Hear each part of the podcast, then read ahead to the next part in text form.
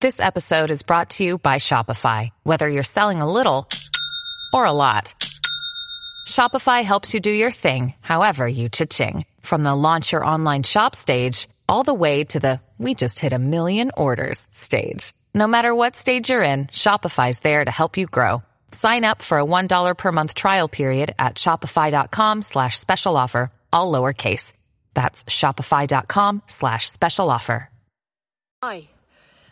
Today I want to let you know that um, our June newsletter is coming out today in your inbox, served on a pl- platter, on a plate to you in your inbox. So watch watch out for it. It should come at around 1 p.m. Um, British summertime in your inbox. So the theme, main theme of this newsletter is how to recognize and enforce judgments after Brexit. Indeed, since the UK has uh, left the European Union as a member state on the 1st of January 2021, there's been um, some vagueness and blurriness as to how UK judgments would be recognized and enforced in uh, the 27 remaining EU member states and how EU judgments would be recognized and enforced in the UK.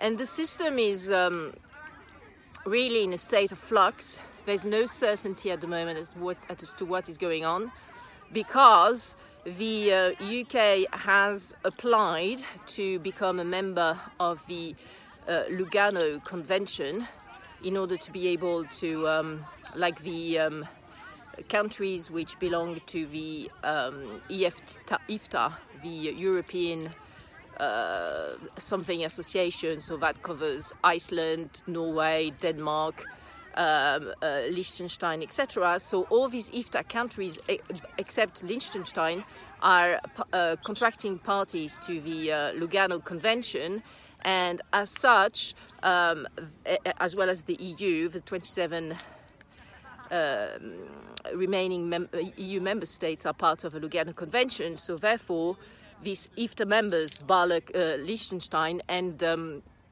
the uh, EU member states, can actually have their uh, judgments recognized and enforced in their respective jurisdictions easily through the Lugano Convention. So, why does the UK um, take time to become a member of the Lugano Convention? Because the UK is fucking about, excuse my French, by not applying the provisions of the new TCA, uh, uh, basically um, the new agreement which uh, it entered into between the EU and, um, and the UK, and in particular in relation to the Northern Ireland um, trade barriers, which are not being um, basically implemented by the UK at the moment. So this is creating a row, and therefore the um, this TCA, this this, uh, um, this this agreement between the UK and the and the EU is not implemented in full. And because the EU has taken the view nothing is agreed until everything is agreed, well, that also covers the accession of the UK to the Lugano Convention, which the EU can veto if it wants. Um, and um, I'm fairly sure that the um, accession of the UK to the Lugano Convention for the recognition of uh, and enforcement of civil and commercial judgments uh, will be put on hold until the um, enforcement of a TCA, so this new agreement between the UK and the EU, is uh, is actually um, uh, basically enforced and um, and um, complied with, in particular by the UK.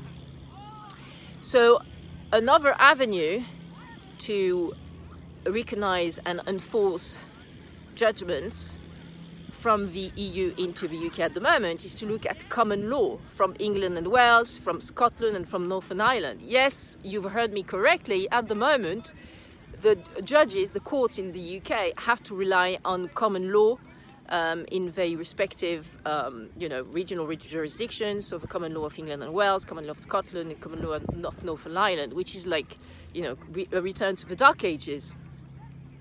Because common law is extremely vague, right? Common law is a pool of uh, case law which has accumulated over the years um, in in these three uh, uh, British regions uh, or, or, areas: uh, England and Wales, Northern Ireland, and um, and Scotland. So, um, in addition to common law applying to the recognition and enforcement of uh, civil and commercial judgments in the UK, there's also the desire of the UK to use the Hague Convention from 2007. So, the EU uh, is a party to a contracting member of the Hague Convention on the um, on exclusivity, uh, exclusivity clause agreements. And um, as such, when the UK was a member state, uh, EU member state, the UK was a party to the, uh, the Hague Convention. And so, what the UK did before the transition date of the 1st of January 2021 is that it applied to become a um, standalone member of the, the Hague Convention to, 2007 which was granted to the uh, to the UK. So the UK became a uh, standalone uh, contracting party of the Hague Convention 2007 um, on the 1st of January 2021, which is great. But there are two areas of contention in relation to the application of the Hague Convention to the enforcement and recognition of civil and commercial judgments in the UK. Why? Well, first, there is the um, difficulty that this Hague Convention relates to exclusivity clause agreements, i.e., simple agreements which set out a, um, a clause which provides an exclusive jurisdiction of a particular country, um, which needs to be a member state of The Hague, in order to enforce such, um, such um, uh, court decisions which will re- relate to the dispute. However, there are quite a lot of uh, contracts um, entered into, in particular in the UK, which, as we all know, is a, is um, a, um, a, financial hub um, with a lot of banks um, uh, located in the UK. There are a lot of uh, contracts, particular banking contracts, lending agreements, which are asymmetric, i.e., one of the parties, one of the uh, contracting parties to the contract, has an exclusive uh, uh, clause relating to the jurisdiction applying to it, while the other party, um, in, usually the lender, um, has the ability to choose the, the forum, the, uh, the jurisdiction, um, which will be uh, competent in case there is a dispute and a court case which has to be filed. So it is these contracts are called asymmetric because for one party it is a um, a uh, exclusive clause jurisdiction which applies so usually the borrower, but for the um, for uh, the other party, i.e. the lender, uh, it is a, a, a, they have a, choice of uh, the various types of um, jurisdictions that they can elect to uh, uh, look into into the dispute, you know, in court. So the UK has taken the view that these asymmetric contracts or these unilateral contracts are actually falling within the remit of the Hague Convention 2007, the 2007 Hague Convention on um, exclusive uh, jurisdiction agreements. Uh, while the EU and a lot of case law and a lot of academic academics have decided against those asymmetric contracts. Uh, being covered uh, uh, by the scope of the uh, 2007 Hague Convention. So here, this is probably going to be at some point in the near future discussed and um, de- and um, decided in court. Uh, so that is not great, you know, in terms of security of uh, transactions and um, basically clear, clear, and transparent um, rules applying to the um, enforcement and, um, and recognition of civil and commercial judgments between the UK and the EU uh, states. Another area of contention relating to the um, application of the, Hague, the 2007 Hague Convention is the fact that um, the UK was not a standalone contracting party to the Hague Convention between 2015 and 2021. It was just merely one of the 28 EU member states um, and was a member of the um, Hague 2007 Hague Convention by way of its uh, membership as a EU member state. And while the UK is of the view that uh, the UK has been a contracting member of the 2007 Hague Convention without any um, interruption from 2015 when the EU became a member to um, now, up to now, you know, with no interruption, because on the 1st of January 2020, when it became a standalone contracting party of the Hague Convention, the EU, on the other hand, is of the view that uh, between 2015 and the 1st of January 2021, the UK was not a party to the Hague Convention. And therefore, that is probably another uh, legal issue which is going to be resolved at some point in the near future in court. What is the uh, takeout of all this? It's a fucking mess. That is the takeout. It's a fucking mess, and nothing is sure and certain and clear and transparent at this point in time.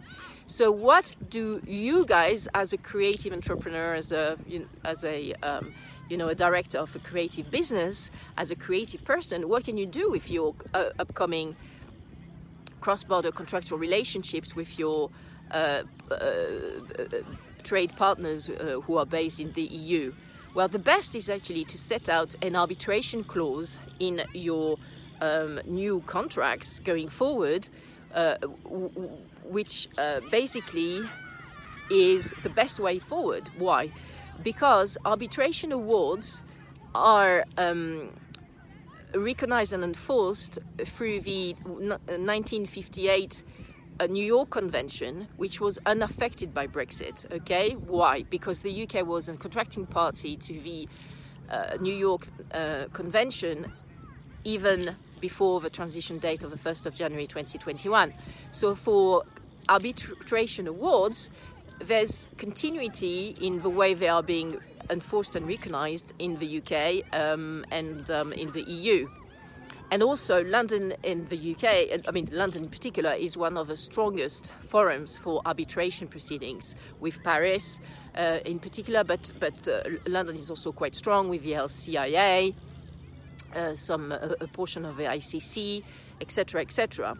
So at the moment, our recommendation is for our clients and creative partners to actually set out a, an arbitration clause in the new contracting um, agreements, in the, in the new contracts with um, the EU trade partners or with the UK trade partners if they are based in the EU, which will um, force the parties to actually start an arbitration, uh, which will be concluded by an arbitration award, which will be easily enforceable through the, um, the New York Convention. That is the best way forward to use actually this private uh, alternative dispute resolution mean, which is arbitration at the moment, because on the public uh, stand, standpoint, on the public law standpoint, with as, as I was explaining, with the, the Hague Convention, the Lugano Convention, using UK common law. I mean, hello, this is a return to the dark ages, and nothing is sure and certain. So, this is the takeout. Bye for now.